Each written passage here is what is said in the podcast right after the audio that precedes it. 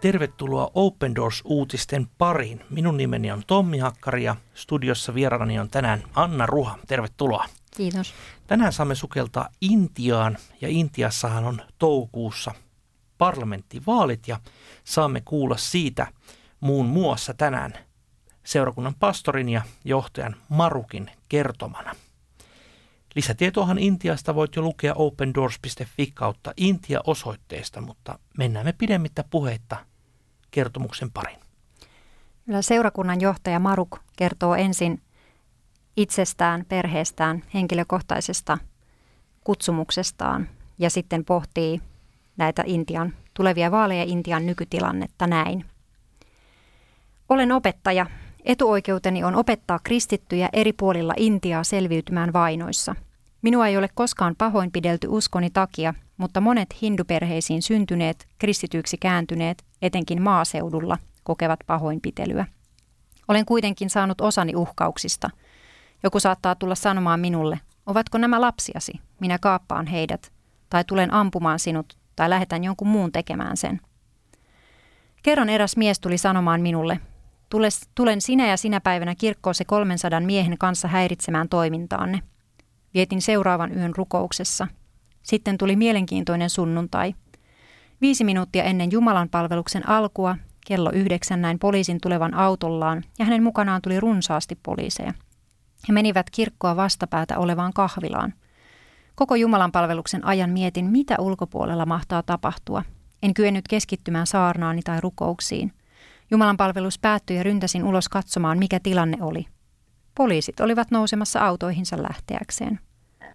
En olisi itse voinut suojella seurakuntaa mitenkään. Olen varma, että Jumala itse lähetti tuon poliisijoukon turvaksemme. Olemme kokeneet paljon muitakin samantapaisia yliluonnollisia tapahtumia. Kerran saatuani tappouhkauksen odotin koulusta palaavia lapsiamme kotiovellani. Vaimoni tuli kysymään, miksi seisot täällä? Vastasin, että odotan lapsiamme. Hän sanoi, että olet tehnyt niin koskaan ennen. Oletko huolissasi? Sanoin, heidän isänään minulla on aihetta huoleen. Hän kysyi, kuka toi sinut tähän kaupunkiin? Vastasin, Jumala. Jos Jumala toi sinut tänne, eikö hän huolehdi sinusta? Nöyryin kuullessani hänen viisaat sanansa.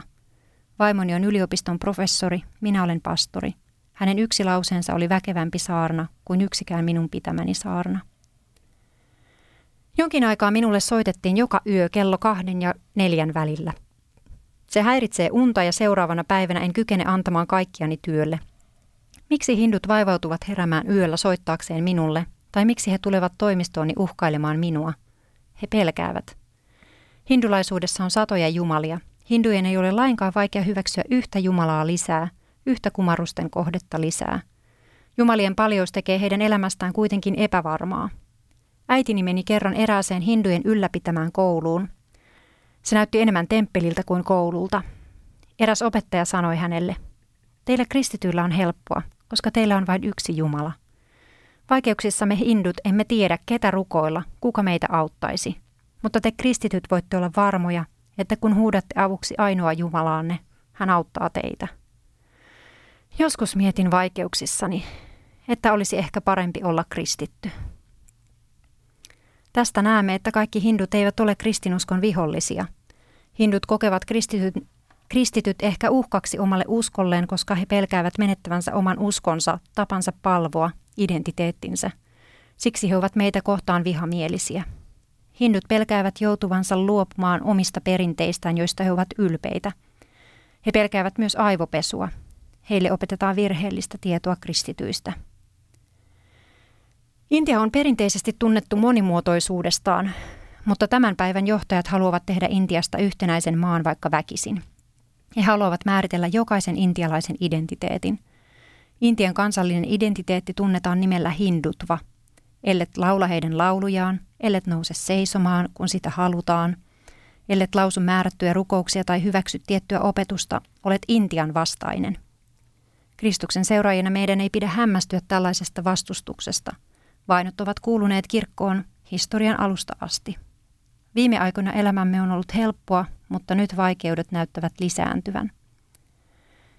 Maru kertoo omasta näkökulmastaan myös, mistä Intian vaaleissa on kyse. Toukokuussa 2019 Intiassa pidetään parlamenttivaalit. BJP, hindunationalistipuolue, on jo aloittanut vaalikampanjoinnin ja he uskovat pysyvänsä vallassa. Vuonna 2014 BJP tarvitsi muiden puolueiden tukea, mutta nyt näyttää siltä, että he pärjäävät yksin. Jos he saavat parlamentin enemmistön, he eivät tarvitse muita puolueita. Jos BJP pääsee valtaan, he voivat kääntää koko kansan kohtalon. Yksi heidän tavoitteistaan on tehdä Intiasta hindulainen valtio, ei vain maa, jossa asuu hinduja. Intialaisuuden määritelmä on siis vaakalaudalla. Emme olisi enää monien erilaisten kulttuurien ja uskontojen ja ihmisten maa, vaan kaikki olisi hindulaisuutta. Maasta tulisi Hindustan. Maruk päättää kertomuksensa muistuttamalla rukouksen ihmeellisestä voimasta. Tiedän, että maallamme on paljon esirukoilijoita. Monet rukoilevat, koska he pelkäävät, että jotain pahaa tapahtuu. Toiset rukoilevat uskoen, että Jumala voi muuttaa asioita – Olemme nähneet sen edellisissä vaaleissa. Kaikki uskoivat BJPn voittoon, mutta rukouksen voimasta Jumala puuttui asioihin ja BJP palasi oppositioon. Kaikista asiantuntijoista 99 prosenttia ennusti BJPn voittoa. Tänään kristityt odottavat Jumalalta samanlaista ihmettä. Tässä on hyvä pohja rukouksillemme.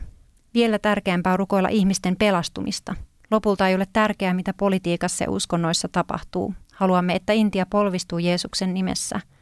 Rukoilemme niiden ihmisten pelastusta, jotka nousevat kristittyjä vastaan. Uskomme Jumalan antavan meille kaiken, mitä tarvitsemme. Kristuksen seuraajana uskon, että Jumala on uskollinen.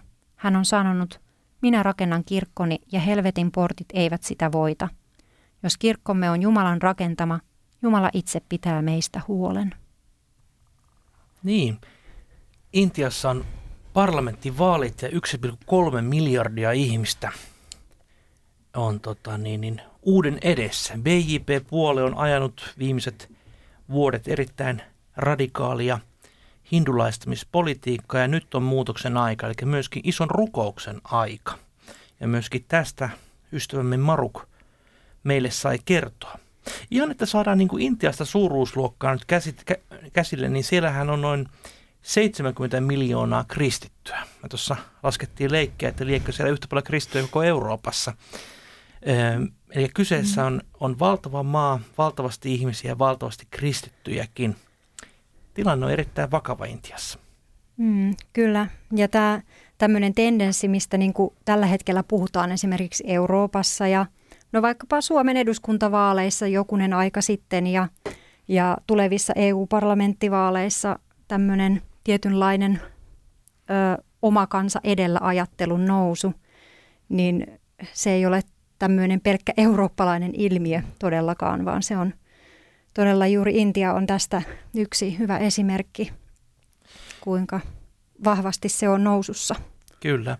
Ja voidaan sanoa, että tämmöinen kasvava suvaitsematon radikaali hindulaisuus, niin se on oikeastaan näiden kristittyjen ongelmien ihan, ihan niin kuin juuri syy, että meillähän on ollut usein niin kuin mielikuva Intiasta semmoista, kaikki kukat saa kukkia ja siellä on erilaisia aatevirtauksia, suvaitsevaisuuden oikein semmoinen kehto, mutta nyt valitettavasti viimeisen 5-10 eh, vuoden aikana tilanne on muuttunut hyvin radikaalisti ja äkillisesti että. Intiahan sijoittuu tällä World Watch List sijoituksella siellä 10, joka tarkoittaa, että siellä on äärimmäistä vainoa.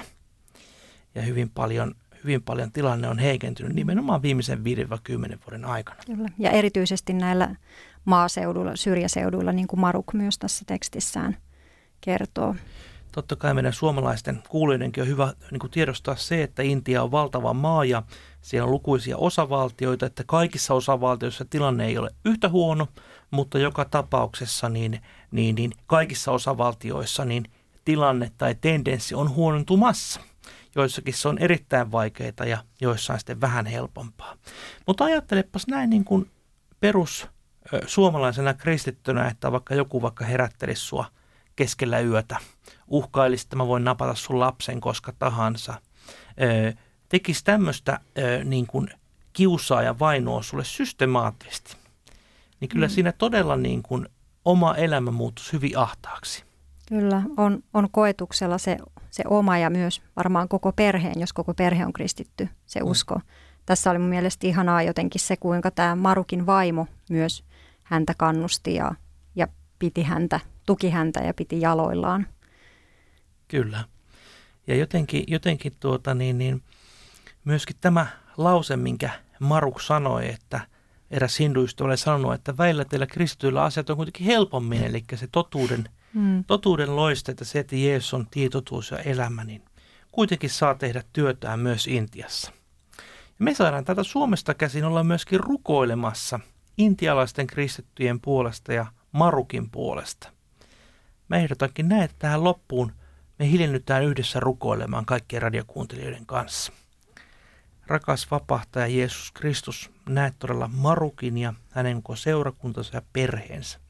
Näet kaikki ne vainot ja ahdistukset, mitä hänellä on siellä ollut ja mahdollisesti tulee olemaan. Pyydetään, että hänen kauttaan sun valo saisi loistaa yhä useammalle intialaiselle ja rukoillaan aivan erityisesti vaalien puolesta, että siellä valta voisi vaihtua ja tämä BJP-puolue, joka on pitänyt valtaa ja tiukentanut otetta viimeiset viisi vuotta, niin, niin saisi haastajan ja saisi enemmän oikeamielisiä sinun mielenmukaisia johtajia Intiaan. Tätä rukoillaan Jeesuksen nimessä. Kiitos, Amen. että kuuntelit Open Doors-uutisia. Muistan vielä, että lisää tästäkin aiheesta voit lukea ihan meidän nettisivulta opendoors.fi kautta Intia. Ja aivan erityisesti pyydän sinua myöskin ottamaan semmoisen haasteen vastaan, että me olemme rukouspiirejä eri puolille Suomea kysymässä, että voisitteko te rukoilla vainottujen kristittyjen puolesta. Jos se, se kiinnostaa sinua ja sinun rukouspiirisi haluaa olla mukana tässä rukousliikehdinissä, niin mene katsomaan opendoors.fi kautta rukoile ja kerro meille, että sinäkin olet mukana rukoilemassa.